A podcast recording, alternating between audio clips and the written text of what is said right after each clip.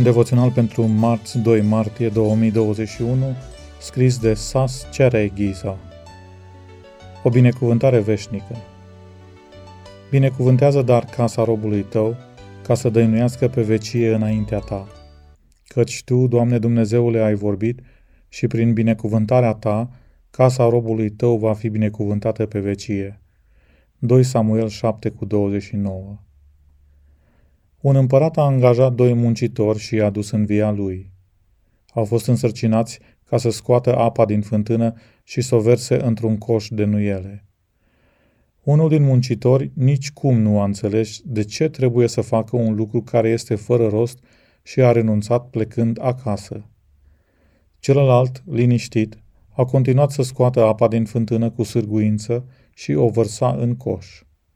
S-a înserat. Fântâna era aproape goală. A privit în fântână și a observat ceva strălucind în ea. A coborât din nou găleata și a scos un inel cu diamant strălucitor. Acum înțeleg de ce trebuia să vărs apa în coș, a exclamat. Altfel, puteam să arunc cu apa și inelul, dar așa a rămas în coș. Nu am muncit degeaba. De fapt, împăratul, cu o lucrare fără rost, cerceta ascultarea și credincioșia acelora care doreau să devină slujitorii lui. Atunci când împăratul a revenit, muncitorul cu bucurie a predat inelul găsit.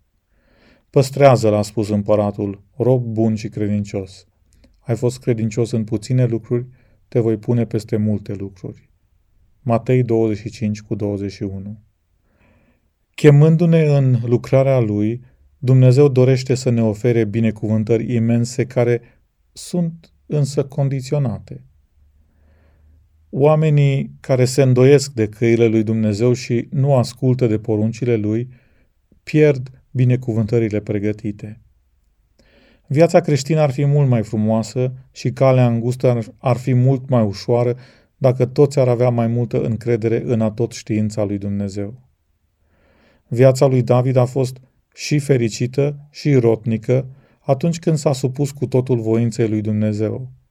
El avea în inimă gândul să clădească un templu și pentru aceasta a predat fiului său Solomon următoarele. Iată, prin străduințele mele am pregătit pentru casa Domnului o sută de mii de talanți de aur, un milion de talanți de argint și o mulțime de aramă și de fier care nu se pot cântări, căci este foarte mult. Am pregătit de asemenea lemne și piatră și vei mai adăuga și tu. Am înțeles din această relatare că adevărata binecuvântare care durează veșnic este să fii tu însuți o binecuvântare. Devoționalul a fost citit de Stan Beniamin.